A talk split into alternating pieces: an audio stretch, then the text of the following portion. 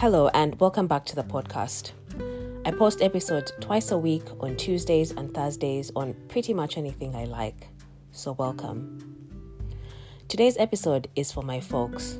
I know you listen to the podcast and are my biggest cheerleaders.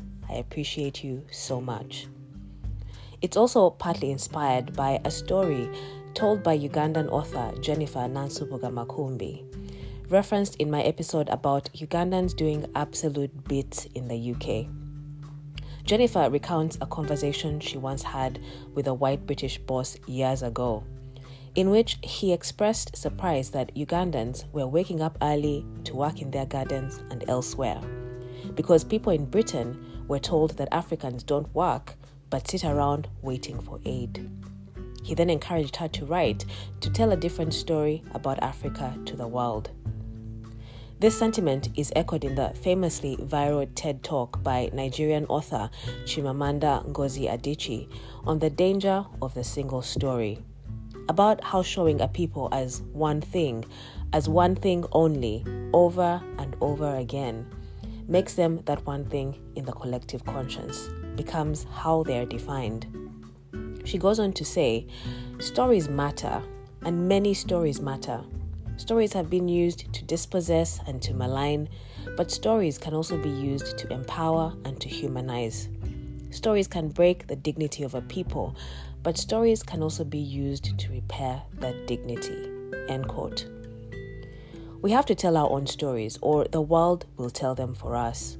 The stories of who we are, what values we hold dear, and of where we are going. Now more than ever, each of us has the opportunity to tell our own story.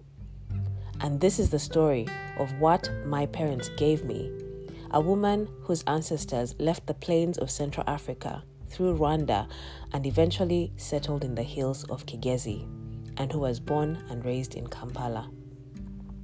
I got my siblings to help me out because sometimes memory can be a fickle thing, and I was keen to capture as many of these memories as I could my deepest gratitude goes to them. I was raised as a daddy's girl, and like many little girls, my dad could do no wrong. Cue the rolling of mother's eyes everywhere. As the baby of the family, I basked in this position for years, but eventually grew up, moved away from home, and my position as the favorite was usurped by my sister for unclear reasons. Regardless, here are a few things that my father gave me. The first is a love for reading and storytelling. For as long as I can remember, in the three homes that we lived in as I grew up, we always had a small library, or at least a library like room, perhaps a few shelves in the dining or living room. This was usually Dad's domain, with shelves full of books of all kinds, which makes sense as he himself is a published author. I have memories of us all sitting around him as he told us stories, sometimes about his childhood or perhaps a Chiga legend or myth, how we enjoyed these quiet evenings. Dad also taught us discipline and gave us a work ethic. I grew up watching him get up early each day to head to work.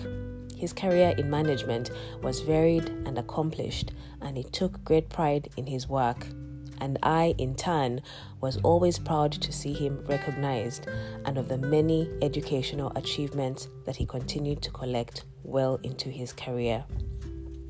He taught us about integrity and the virtues of living simply. For all the jobs he was privileged to hold over the years, he could have raised us as spoiled brats, but we lived simply, attended public schools, and went to our ancestral home for our holidays. Dad also taught us punctuality by rewarding the first person to get to the car with the honor of riding shotgun, a privilege which we fought over like rabid wolves. And when our firstborn grew older and started dating, Dad would wait up for her until 9 p.m. And only when she had entered the house did he finally go to bed. Once, when she was only a few minutes late, he received her with the gentle reprimand Hello, Nightwalker. and she was never late again. Contrary to the common practice of the day, Dad never beat us or hit us to discipline us. But when he was disappointed, he would scowl or frown, and my goodness, that was just as bad as 20 canes, if not worse. He was quite strict about maintaining an orderly household, performing a weekly inspection of our rooms to ensure we kept them tidy, and rewarded the owner of the cleanest room. A good academic report also got rewarded, and we enjoy memories of Dad taking us to Bimbo ice cream after church or to Nile Hotel for chicken in a basket on a Sunday afternoon. And most excitingly, on a quiet afternoon at home, when he would suddenly call out, Who wants to go for a ride? or Swimming. Ah, those were the days. That was among the first examples of men being feminists in action that I saw. He took it for granted that we were all capable, boys and girls. I have one brother, and though I suppose he has a certain status as the only son in our patriarchal tradition, this wasn't loaded over us or harped on in any significant way. Every decision I made that took me out of my comfort zone, Dad always encouraged me to consider the pros and cons, make an evaluation, and make a judgment. Once he had provided guidance, he trusted us all, boys and girls, to make the best decisions for ourselves. When we became teenagers, Dad wrote each of us a letter sharing his guidance and wisdom in great detail on topical issues like studies, work, money, and relationships. He also introduced us to the practice of meditation, but unfortunately, we never kept it up, which is a shame given its well known benefits. He was way ahead of the game in this. When we reached the age of 18, there was no umming or eyeing about the girls learning to drive he promptly arranged for us to take driving lessons with the expectation that we would soon be carting ourselves around town, not waiting for a driver or dad or mom or anyone else to do it. My father also gave me a connection to my history, to my ancestors.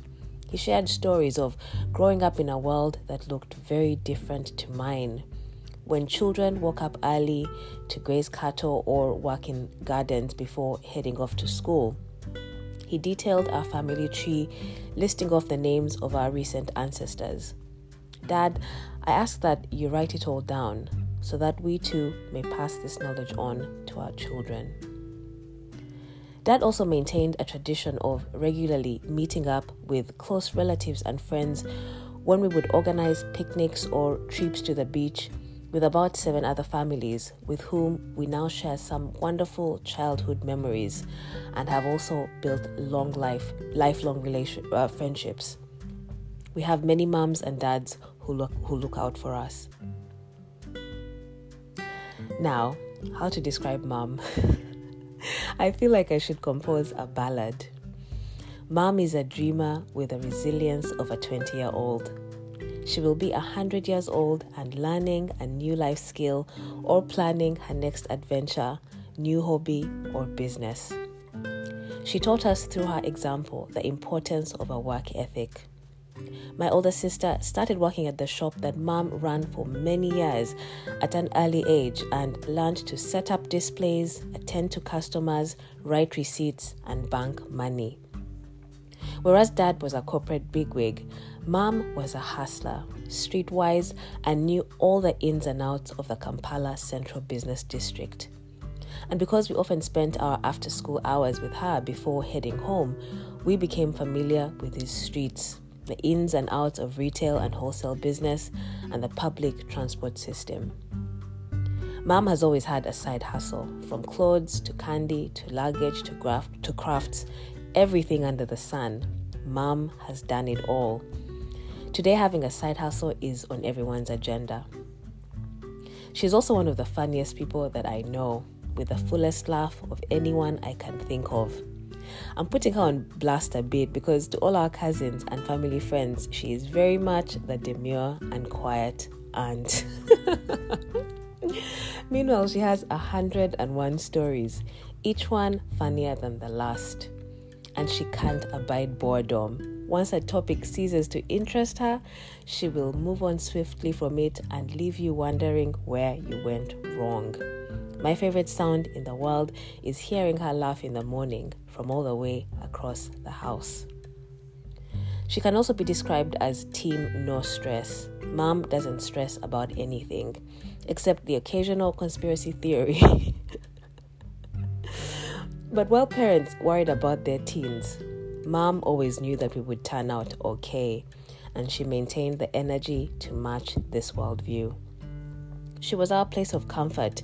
We crawled into bed with her whether or not we were ill, and she would massage us and tell us stories to pass a quiet evening. She also developed a brief obsession with the Nintendo game Brick Breaker, and for a few months, we all ceased to exist for her. I mentioned that my dad is a big reader, but the same goes for mom. She would wander into my room and criticize some of my reading selection for glorifying witchcraft or death. She especially disliked my Lord of the Rings and Stephen King collections. And then the next thing I know, she'd be reading my books and telling me how much she enjoyed them. We share a mutual love for and horror at the novel What is the What, the autobiography of Valentino Achak Deng, based on the life of a Sudanese child refugee who immigrated to the United States under the Lost Boys of Sudan program. I highly recommend this book. My mother also gave me a connection to my ancestors as we were fortunate to have my maternal grandparents for a long time. My maternal ancestral home in the cold hills of Kigezi and the days we spent there are some of the highlights of my childhood my grandmother hustling us out of bed to hot baths outdoors before enjoying a lovingly prepared breakfast. We would then be hustled out of the house to help with fetching water and other chores before heading off on some adventure with our cousins. One of my favorite memories is sitting with my grandfather as he told us stories about the meaning of colors.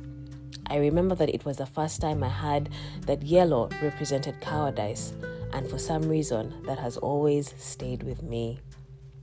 Now, that's not to say my parents were angels. I remember one day returning home from the salon with a fresh hairdo and my mother looking at me and saying, with no malice and without skipping a beat, If you can wear a hairstyle like that, what will a girl in the village wear?